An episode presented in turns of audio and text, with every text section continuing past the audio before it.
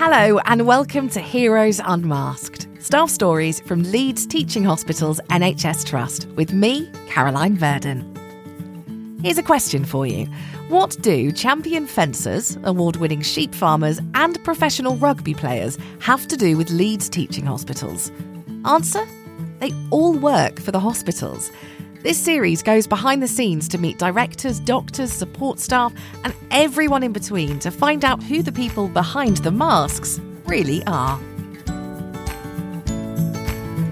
Hello, and welcome to the final episode of Heroes Unmasked. We'll be back later on in the spring with a second series, but my final guest today is David Goulding. Now, he is the Emergency Preparedness and People Priorities Project Lead for Abdominal Medicine and Surgery at Leeds Teaching Hospitals NHS Trust. What a job title. Uh, we'll find out more about that. Uh, as well, he also has set up a men's wellbeing group for staff to help with mental health at the hospital.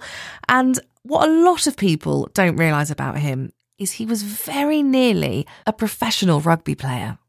That is all I ever wanted to do. You know, some kids wanted to play football and be professional footballers, and my primary school, everything was all about playing football. But I'd already started playing rugby at a young age, at six.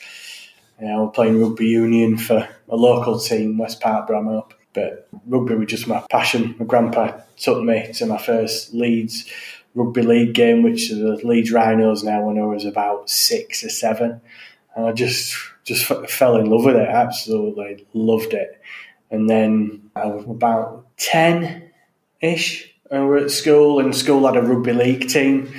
And I just thought, you know what, rugby league's for me rather than rugby union. I think because I was watching Leeds rugby league with my grandpa, were like the people that I watching were my heroes. I loved them, sort of like early eighties people that are rugby fans and like Leeds fans, you know, people like Garry Schofield were just my absolute heroes. Um, Cliff Lyons, somebody they brought over from Australia, I just loved the way that they played the game. And then by about 13, I decided that, you know, I'd, I'd, represented Leeds City boys a couple of times. Once at age 11, met a few of the squads and then decided, you know what, I'm going to join, have an amateur rugby league club and leave the rugby union set up and went and joined Stanley. Played with Jamie Peacock, who went on to be Great Britain captain. Um, so I played with him for a couple of years. You know, other lads went on to play for Wakefield Trinity and stuff. Um, and that's when I left and went and joined Featherstone Rovers at 16, which was just amazing. It taught me so so much really about you know rugby league and being in that professional environment and looking up to first team players at Featherstone Rovers that were playing for Great Britain, Deryck Fox, Roy Powell, Carl Gibson, guys that had also played for Leeds. It was just amazing to be around that environment and being pushed that little bit harder in the first introduction into not just being out on a rugby field with a ball, but you know being in the gym and weight training. Just just brilliant. Loved it. I suppose it was, it was a glimpse of what you know a professional rugby career was going to be like. Oh yeah, I mean we got to. You obviously played other academies. You travelled to the stadiums. It was just that professional environment, or and getting to start to think that way about the way that you looked after yourself during the week and ready for for game day. Um, playing other sides, St Helens, Castleford, Widnes, Hull. And then, you know, when I look back now, there were players that went on to have full professional careers that I played against, and like people like Keiron Cunningham, who was captain, went on to be captain of St Helens, won trophies. Lee Briers, you know, won trophies at Warrington. Keith Senior went on to play for Sheffield Eagles, Leeds Rhinos. I played against these guys when we were all of a similar age, similar age and you know they tested themselves against the best. And so, as your peers' rugby careers really took off, your career took a different turn. Um, so obviously, um, you were just on like um, uh, sort of travel expenses type contracts type thing. So you get all your, you know, you get your tracksuit and your meals and stuff like that when you were training and after match meals and you know the prep. But you know, it comes to eighteen, you're an eighteen year old lad. You need to be earning some money you know, when my parents, you know, my, my dad, stepdad that drove me over from Leeds to Featherstone two or three times a week. Um, there's a financial element to it. Um, at 16, I trained as a lifeguard anyway, so I was working in like leisure centres, lifeguarding as well, the hours that I could away from when I was at college full time as well. So when you realise you're not going to get a contract, you know, I realise my limitations, you know, as you get to 18, there's younger kids coming through that are better than you, you know, that, that that's it, game over. That must be really hard though, because you're only 18. You've spent your whole life desperate for this rugby career. And then to have this realization that you're not good enough, it's not going to happen at such a young age, that must have been soul destroying. Yeah, it is. It's, it's tough. And I kind of, when I left at 18, I I didn't go and play for an amateur club for over, over a year. I just sort of like let loose for a while. Um, but then you, you know, I soon realised that, you know, I mean, I still love, love the game, and there's still a lot out there that you can do to be involved in the game. I was only young; I was only 19. You know, there were amateur sides that I could could join, um, which is what I did in the end. Um, so, yeah, I mean, it is difficult to take, and like just flipping this slightly, like the um, the health and well-being program that we're doing here at the hospital, and I've just interviewed Stevie Ward, ex Leeds Rhinos captain, that's retired from injury. He'd been at the Rhinos since he was twelve, and had to retire at twenty five. You know, that's you know me having two years in a professional environment is nothing compared to what like the kind of thing that he's gone through to but you know that we all have dreams and aspirations and you know they are you know it is a bit of pill to swallow. But obviously, um, you know, someone like Stevie's had, had, a lot tougher time than than I have. I, I, I consider myself lucky to have been in that environment for two years. A lot of the work that you do now, inside and also sort of outside of your role, um, but is to do with men's mental health and, and, and well-being. And do you think that your experience early on sort of started to pave the way towards wanting to help others in that situation?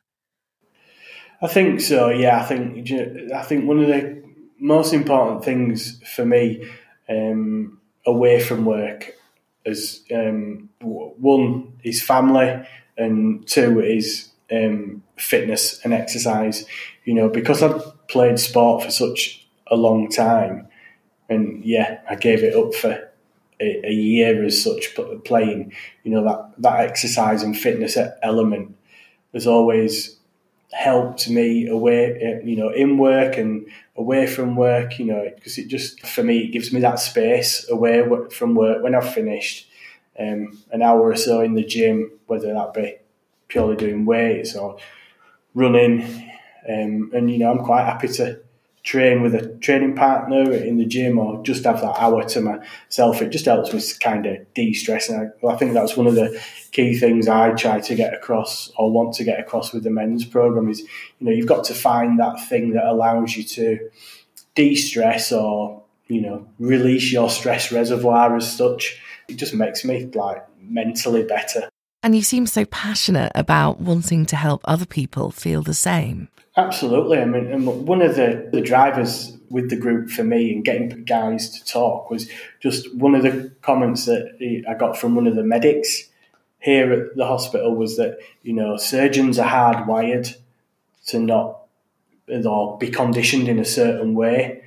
And I was like, well, rugby league guys or rugby guys are conditioned.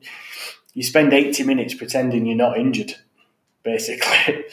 And I thought, surely I can get or support a group of guys at the hospital to talk about all those like difficult, what they we might consider difficult issues. I want to spread it as far and wide as as I can, and I've had contacts with other hospitals in the West Yorkshire region. You know, my aspiration um, for the group is make sure it's as well established at Leeds first. You know, deliver that group for, for the men at Leeds Teaching Hospitals, but then, you know, open it up to the West Yorkshire group. You know, it might not be every month, but it might be every quarter where we all come together and it's open to everybody. That's that's my that's, that's my aspiration and goals for the group to make it accessible to all men within the region. And what do you hope it will do on an individual level? You know, what, what difference do you hope it will make to people? I think as long as it gets men talking, and if someone's struggling with with anything, I think the whole idea of just talking and talking your problem through, you can guarantee that somebody else has been has been through it or something similar. So, how's the saying go? Problem shared is a problem halved, and I just think like if, if in the next couple of months we can help one guy with whatever his problem is, then that's a success for me. Um, and beyond that, like who, who knows where it where it can go. And what's your driver? Why is it so important to you to be able to do this? I think because you know, I've, like, I'm really proud that I've worked at Leeds Teaching Hospitals for 21 years this year, um, and I've always been in roles where they've been patient facing and um, working. You know, one delivering a service for the patient and doing the best we can. Two, sort of that communication piece, bringing people together, whether that be surgeons and nursing and admin. So you have to coordinate all, all that. Um, so I've been in those types of roles for so long. I'm now in this emergency preparedness role and people priorities role, where the emergency preparedness is still that, you know, oh, what if this happens? You know, what are we going to do if we've got a plan in place? So there's still that element to it that will involve the patients, but then the people priorities bit is people priorities is what Leeds Teaching Hospitals are focusing on for the staff, and there's seven work streams, and that involves that. One of the work streams is health and well-being, um, so that's that's the drive for it for me, really. And with your, um, you know, your other hat on and the emergency preparedness, it's a role that's always intrigued me because it's like your worst nightmares watching a horror film. What would you do in that situation? And I know, you know, like friends and I down the pub have had conversations of if a zombie apocalypse was to just start and happen right now, where would you go? What would you do? Um, and minus the zombies, that's kind of your job role, isn't it? Yeah, I mean, we talk about you know preparing for a, an, ev- an event or a ma- major event, and I think some of the things that we've spoke about, you know, within my department and should we call them practice runs or something like that, would be like a fire on the ground floor of one of our buildings where all our wards are. What would we do? The, that is the type of scenario. Um, I would say if there was a zombie apocalypse, don't come to the hospital. I'd, I'd be going straight to a massive department pub. store. Yeah, pub. Yeah, or a pub. Yeah. I was going to say Costco because I reckon they've got everything you need there. Everything you need, yeah. yeah.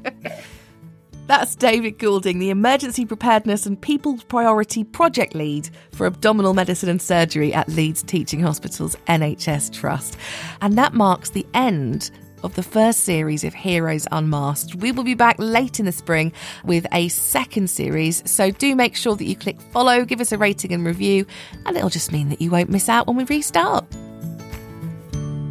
Heroes Unmasked is an under the mast audio production.